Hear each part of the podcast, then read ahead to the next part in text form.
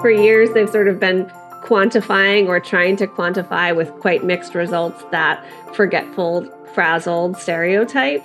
And they're only beginning to look at what we gain. And what they've found so far is pretty amazing.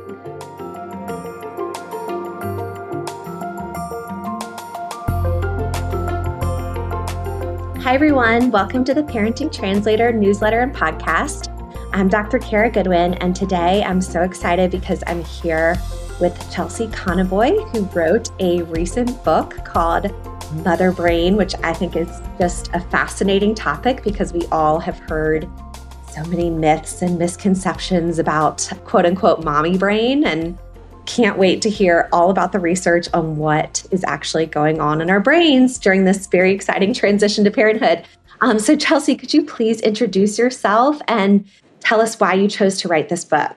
Sure, yes. I am a health and science journalist. I spent um, most of my career in newspapers, and I was an editor here at a, a newspaper in Maine in 2015 when my, my first child was born. And, you know, like I was a journalist, I had read all of the books, I had done all of the parenting classes. I really felt like I had done my homework to prepare for parenthood. And still, I was blindsided by it. and, and particularly by the experience of just being really overwhelmed with worry for my baby and feeling that like shift in myself, you know, my inner life and not having the words to explain it. So this book really came about because I went looking I went looking for those words. I went looking for information that could help me understand what I was going through and I really I found it in the parental brain science.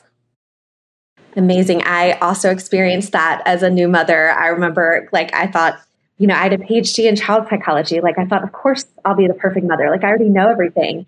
And it quickly became apparent that I knew nothing and I felt completely clueless. Yeah. And it doesn't matter, you know, what training, what experience, what research you've done, you know, the experience of parenthood is just so unique and it, it can't even really be put into words. It's hard to even describe. Yeah. So I think we've all heard of this idea of mommy brain and everybody, anyone who's become a parent, you know, whether mother or father or you know, however you identify yourself as a caretaker, anybody knows that becoming a parent changes you, like changes you to the core. But this topic is very rarely discussed. You know, people talk about like sleep schedules and, you know, whatever else mm-hmm. when the mm-hmm. baby comes, but they don't talk about like, oh, by the way, you're going to become a totally different person. Right. Um, it's like that just part is totally glossed over. Yeah. And a lot of what you hear is based on stereotypes rather than real science. And of course, that bothers me. So, because I like to know what's the real science here. So, can you start with the basics and tell us what exactly are the hormone changes and the brain changes? And maybe we start with mothers and people who experience pregnancy and postpartum, and then we can go into other parents. Yes. So I like to say that there are two things that change the brain. One is hormones, and the other is experience. And we talk so much about hormones during pregnancy, you know, increases in estrogen and progesterone, and spikes in oxytocin, and changes in your prolactin system. We so often frame those things as, you know, these changes are helping shape your body so that you can carry this pregnancy to term. And then they're also playing an important role in initiating childbirth and lactation. And we really don't talk about what they're doing to the brain. And these are all neurochemicals too. And what researchers now understand is that they are essentially priming the brain, they're making it more plastic or malleable so that the brain will essentially be ready to receive our babies, who are these really incredibly powerful stimuli for the brain. And so the hormones help us to be ready for our babies, but then our babies themselves shape us. It's the experience of caring for them that really creates the adaptive parental brain that we are in the early postpartum period, we're kind of propelled into a hyper responsive state. We're made to be really, our attention is kind of hyper focused on our babies so that we go back to try to meet their needs again and again. The research shows that in the early postpartum period, the brain regions that are involved with motivation and vigilance and meaning making are really highly active in response to our babies. And that's really like compelling us to go back again and again, to pay really close attention to, to our babies and to go back again and again to try to meet their needs. And then over time, it's thought that that like early intensity kind of evens out, that we basically get better at understanding our babies' internal mental states and emotions and reflecting those things back in our own bodies and responding to them. And so it's thought that that early intensity sort of evens out. And instead, the brain regions that are involved in social cognition, reading another person and interpreting interpreting their mental states is like fine-tuned over time. And so it's really like those hormonal changes are preparing us for parenting, but then it's our interactions with our babies themselves and their particular needs and personalities and that ultimately shapes our own you know parental brain into this flexible adaptive state that our babies need us to be in. Amazing. So i love how you describe that because i think you know you're talking about this hyper focus you're talking about the areas of our brain involved in social cognition like getting stronger and more fine tuned and and it sounds like a strength to me. You know these sounds like these all sound like good changes. And yeah. i think when we hear mommy brain you know people are talking about like being scatterbrained and forgetful. And you know personally i take offense to that term because i've been pregnant or breastfeeding you know basically for the last 10 years. I'm my fourth pregnancy right now. And i'm like if that's true then i have not been a competent individual for the last 10 years which i just don't believe is true. Right. and i think this stereotype exists out there to, you know, make mothers feel like they aren't competent and they aren't able to achieve anything outside of being a mother. And I think it's very important to correct that myth. So, can you tell us, is there any truth to this? You know, you've talked about the hyper focus, you've talked about some of these strengths, but is there any truth to the increased forgetfulness, the increased like scatterbrain idea of mommy brain? Yeah, I'm so glad you asked this. So, I really don't like the phrase mommy brain at all. I also t- take offense to it, even though I wrote a book called Mother Brain, right? So, what we know uh, about the science is that what we know from the science is that there is some evidence of small and temporary memory deficits during pregnancy. But again, small and temporary. And the issue I have is that if we talk about anything related to mother's brains, that's what we talk about. But it's really just one small sliver of a much more complex and interesting picture of how our brains adapt to parenthood. And yeah, well, you're right. Like there are these strengths that we gain. This is not a neurodegenerative time. And part of the problem is that researchers have only just begun to look at this in human mothers and human parents to see like what do we gain from parenthood? They've done for years they've sort of been quantifying or trying to quantify with quite mixed results that forgetful frazzled stereotype and they're only beginning to look at what we gain. And what they've found so far is pretty amazing.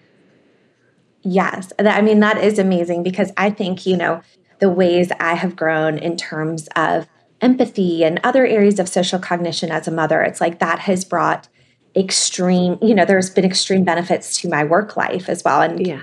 granted, my work life is related to parenting. Right. So it's like it's a little bit more closely tied, but I've heard from a lot of other mothers who have said that, you know, I feel like I have these new strengths that I didn't have before. So I think it's very important to remember that like it isn't just all negative that there are some yeah. you know some real strengths that are added with parenting. Yeah.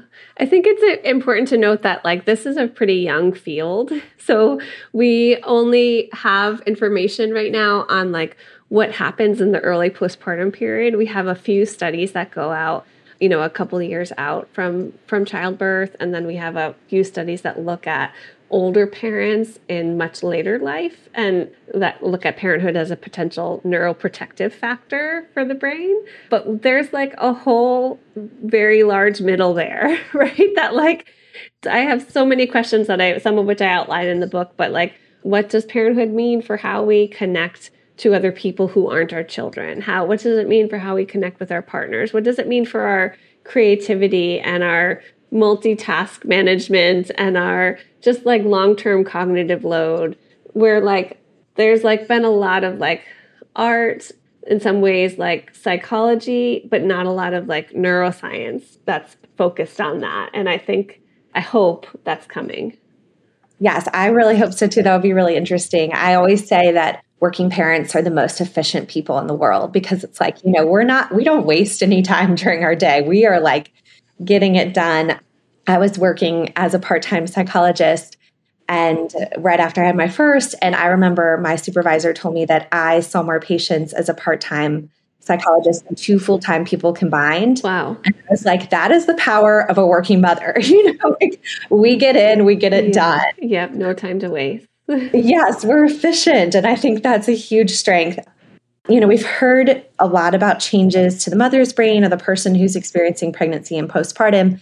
But what about the father or the partner's brain, or, you know, also adoptive and foster parents who didn't, you know, serve in that parent role but didn't give birth and experience postpartum? Yeah, I think this is a really important message of the book that this is not just a, a story for mothers or gestational parents. This science really applies to everyone who's really committed to caring for children. And overwhelmingly, the science is still focused predominantly on gestational mothers. But what we have in fathers and others is really interesting and tells a very similar story that they too are shaped by the same two things hormones and experience. And what we see in fathers is that they go through significant shifts in hormones as fatherhood approaches. They have changes to their testosterone system, to their prolactin system, which we often think of as a milk making hormone, but it's really involved in bonding.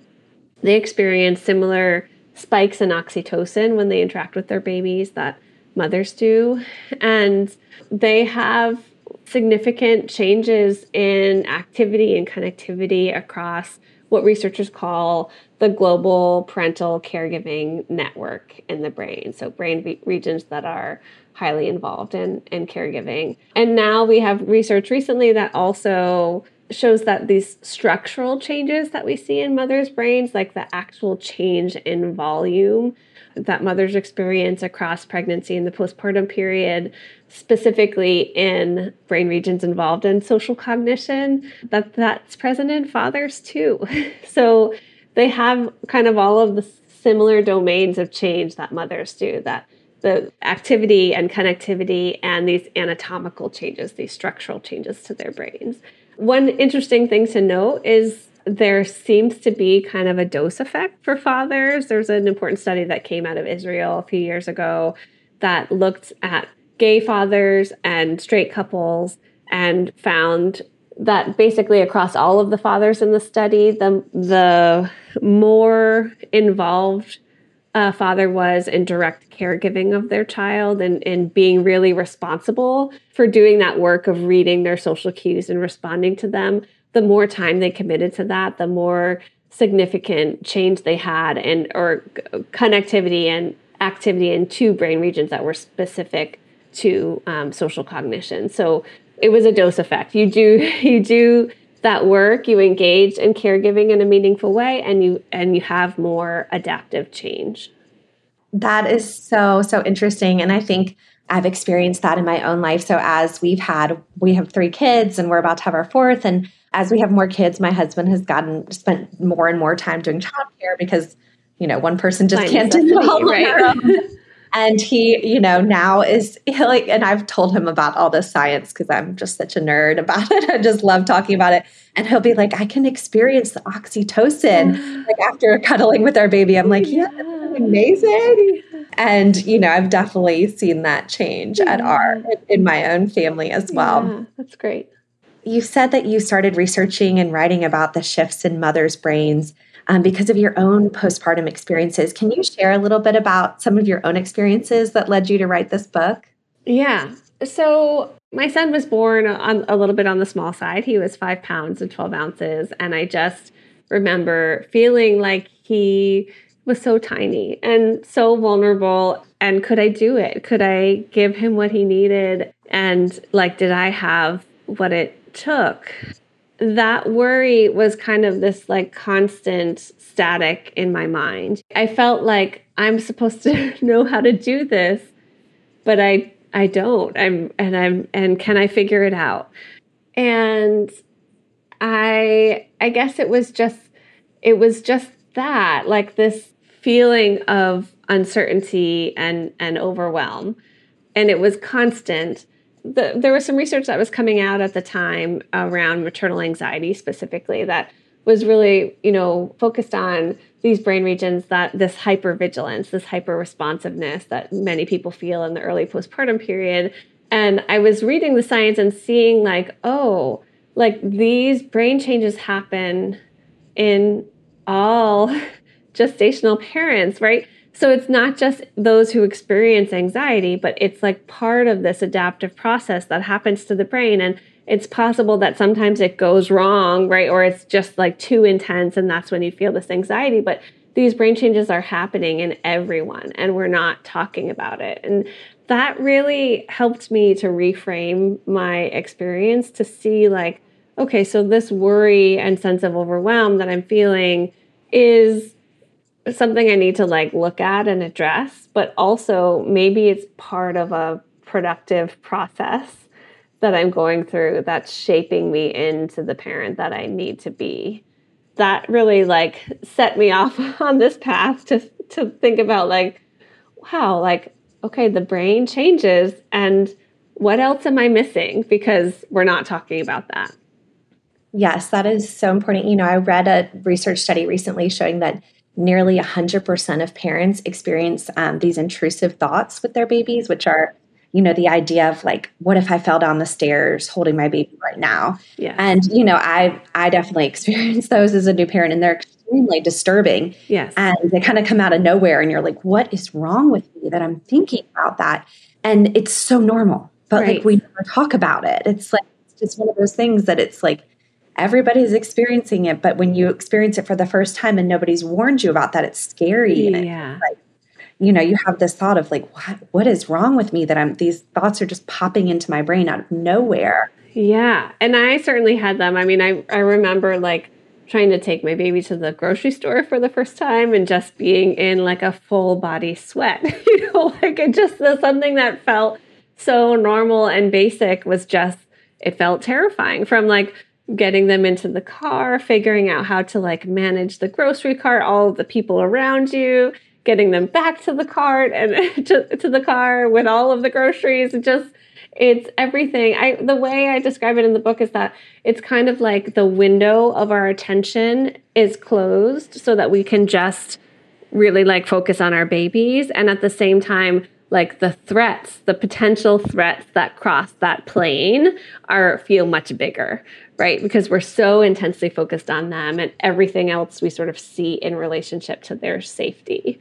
It's really disorienting but if you can look at it from like of an, an evolutionary perspective our babies more than anything our newborn babies need our attention more than anything even more than our love right? They need our attention in order to stay alive and they have all of these needs these constantly changing needs that they need us to respond to. They can't feed themselves. They can't keep themselves clean or warm or well fed and they need us to do it. And they need us to do it even when we really don't know how to do it. So like they they capture our attention and they hold on to it real tight yeah, so that makes me think, you know, there's this idea out there that parenting, but mothering in particular, should come to us like instinctually. Like the minute you they place the baby in your arms, it's like all of a sudden you know exactly what to do. And yeah. And I remember having my first baby and, you know, older people especially telling me, like, just follow your instincts. Like, don't listen to anybody, just follow your instincts. And I'm like, that's actually not helpful because I don't know what my instincts right. are, right. you know, and I feel like as, you know, I'm about to have my fourth child and I'm finally getting some sort of maternal instinct, you know, but it's come from years of experience. You know, it's not come from, you know, some sort of chemical yeah. change that instantly happened the minute they handed me my baby. And it's not an instinct then, right? It's a it is a process of learning. It is what you have earned over what did you say 10 years of caring yes. for children and caring for different children and meeting their needs in different ways and and and struggling right through that process i'm sure and making mistakes and trying new things and doing better next time. What new parenthood is like inherently a process of really intense learning. That's it from like a very common sense way of looking at it like it's you're learning how to do this. It's just two things make it extra hard. One is that we're primed for really intense learning because of our hormonal changes and because the really intense needs of our babies and the other thing that makes us hard is this myth that we're supposed to know how to do it that it's not a process and that's a real problem So the brain science definitely backs up this idea that the maternal instinct from the minute your baby is born is a myth. I would argue yes. And it's a big piece of, of my book, um, looking at why that is and what damage has been done by that myth. An instinct, you know, by definition, is a rigid pattern of behavior, something that unfolds in us automatically and universally similar effects across the whole species.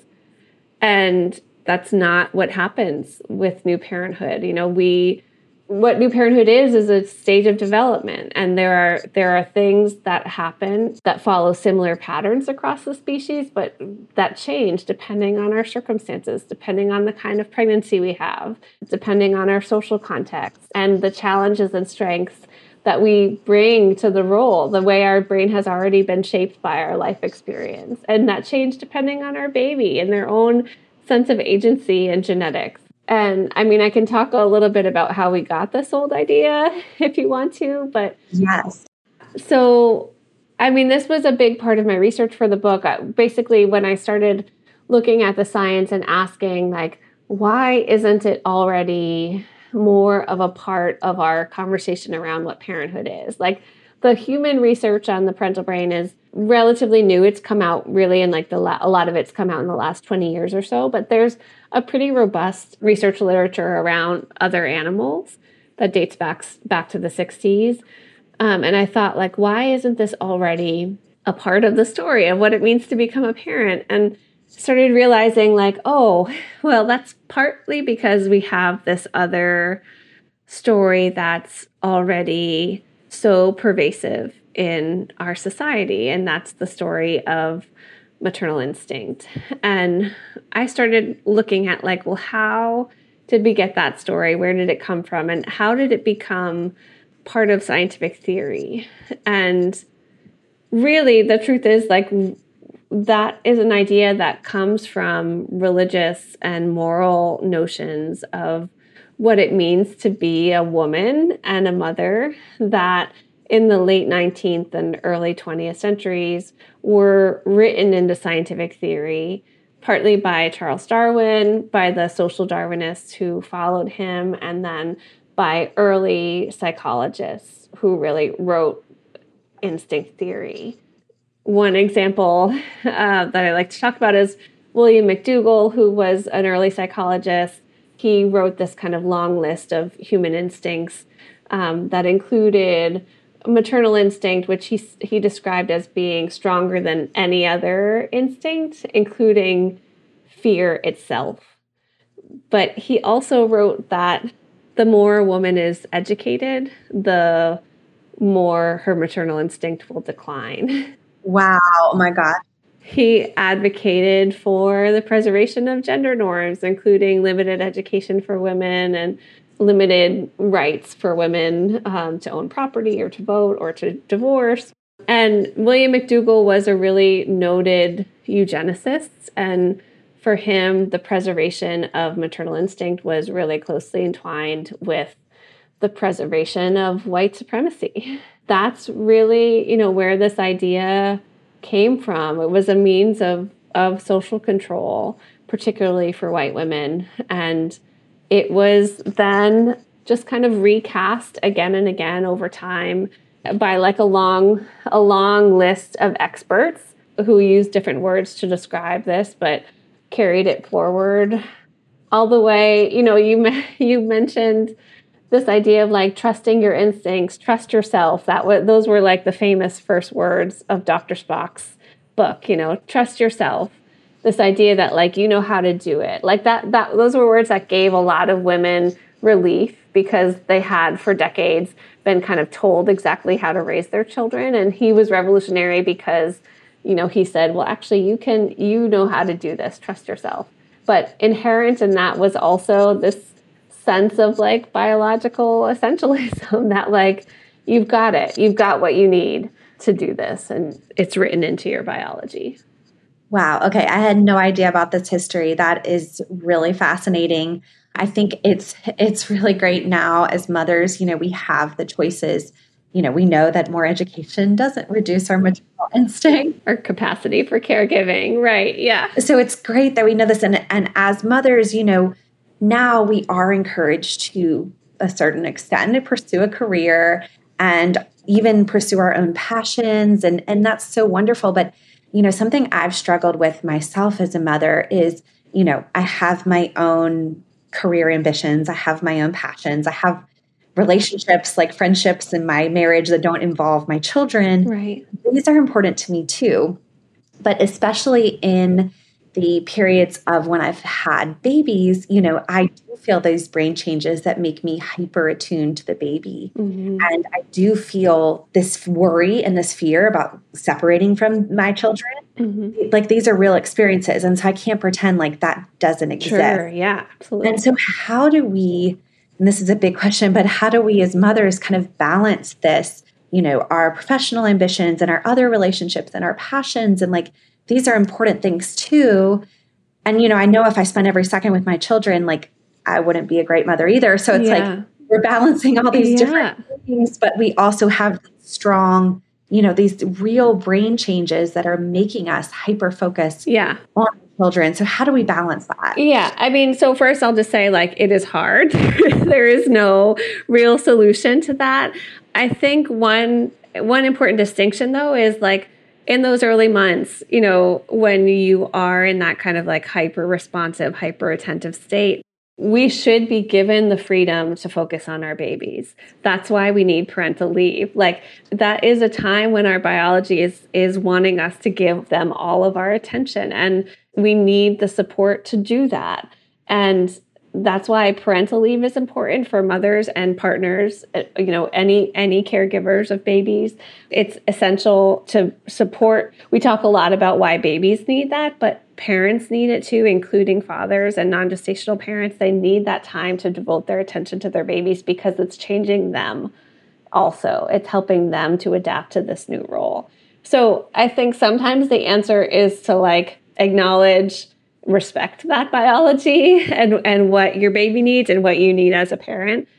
And then the other piece of this is rooted in, you know, to some degree, our overemphasis on the mother child dyad as like the only essential relationship in a child's life.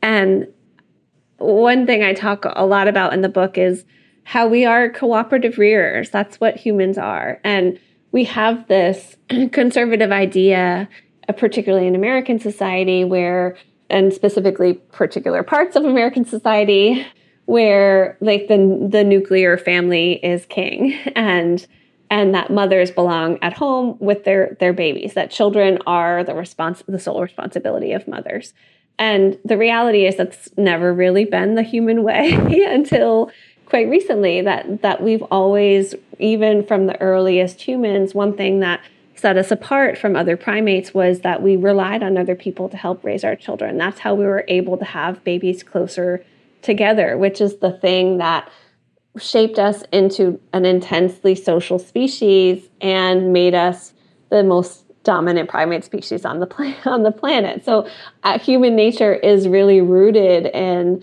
this identity as cooperative rearers. And I think we've lost that in a lot of ways in our society. And I don't totally know the way forward and how to rebuild that, except one thing I think about a lot is how we value caregivers, like how we invest in caregivers and not just mothers. So, one way is to give adequate parental leave.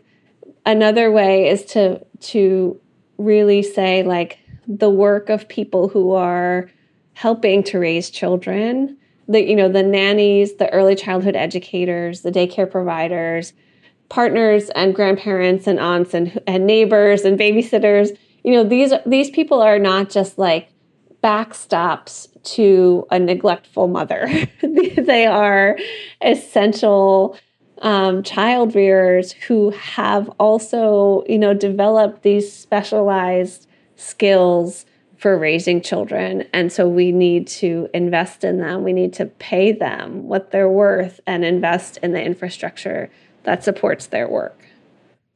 Yes, that is such an important point. You know, when you hear statistics on how, you know, especially early childhood educators are paid in the United States, you know, so many of them have to live below the poverty line. It's like unbelievable. Yeah. Um, how little we value, like, I mean, these are the people raising the next generation. Like, how is this not the most important thing in our society? Right. And when we think about it from like the perspective of the neuroscience, so we don't have the research on this yet, but I hope we get it eventually. But this idea that like experience raising a child changes the brain, like how does that apply to people who spend their days with children as as caregivers, as as classroom leaders? Um, we don't know that yet, but so often we think of we think about what the work they do as you know low wage work as as like sort of soft skills, but like they are specialized baby tenders and their brains have adapted in ways that help them to read and respond to those babies' needs. So we should see value in that. I could not agree with you more. I mean, these the people who are caregivers, especially to young children, are essential to our society. Um, especially if we're not willing to give parents any paid leave. It's like we need these people. Yes. Um, you can't have one without the other. Um, so I'm so curious to know. So, personally, how has your understanding of the brain changes with parenting changed your own day to day parenting and perspectives on parenting?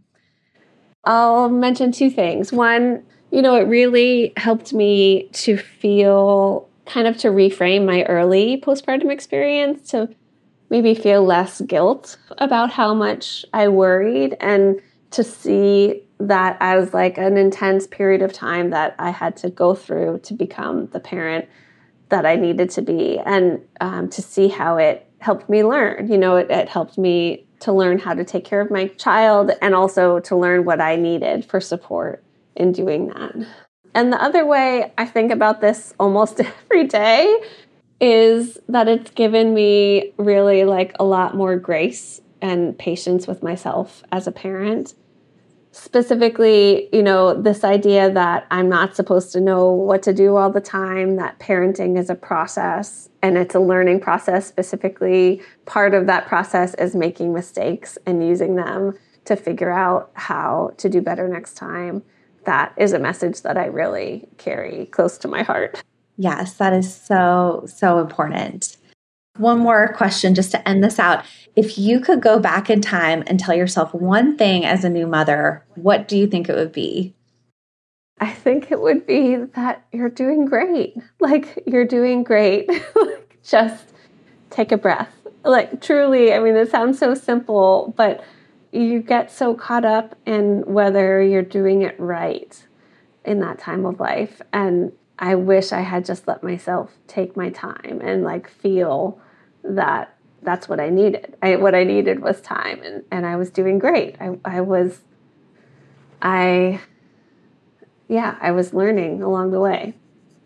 I totally echo that feeling, you know, that it's so important to know that everybody is struggling in that, you know, post early, especially the early postpartum period. And just because nobody talks about, you know, or not enough people are talking. Finally, feel like people are starting to talk about it, but yeah, it's so important to know that everybody's struggling. Like, yes, this is universally hard, and I always say, you know, how going from zero to one child for me was the hardest, and everybody has a different opinion. But I'm like, you everything about your life, like a hundred percent changes. It's like right.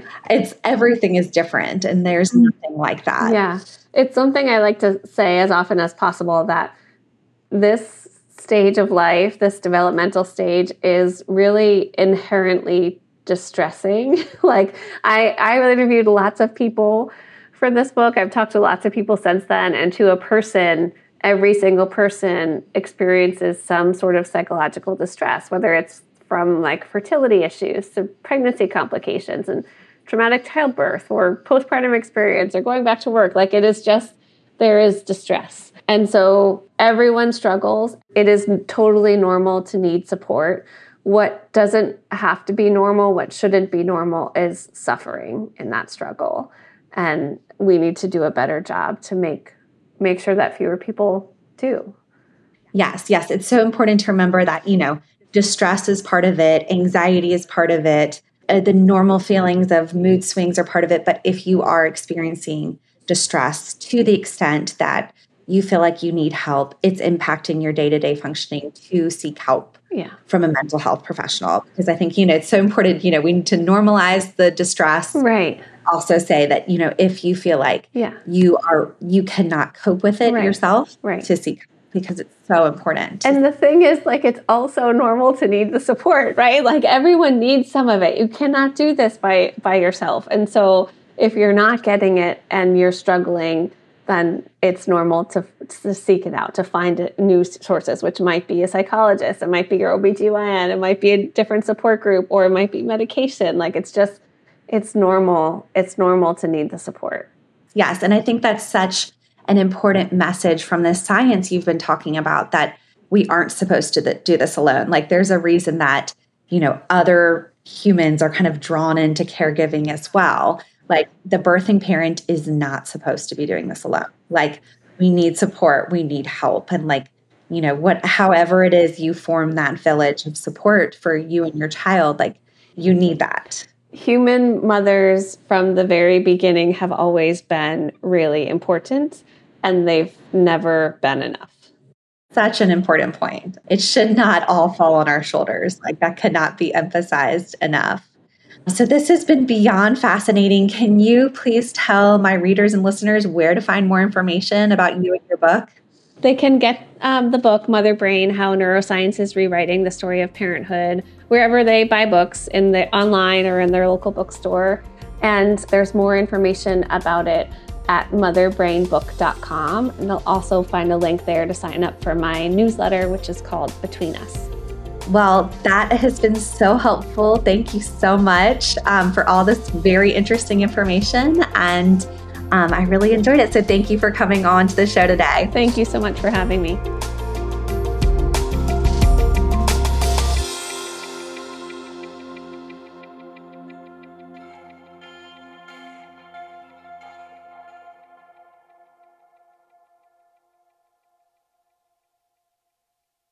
Parenting Translator is a nonprofit organization, so all of these podcasts and the information they provide are given to you for free. If you would like to support our work, please subscribe to this podcast and rate and review it. Thank you so much.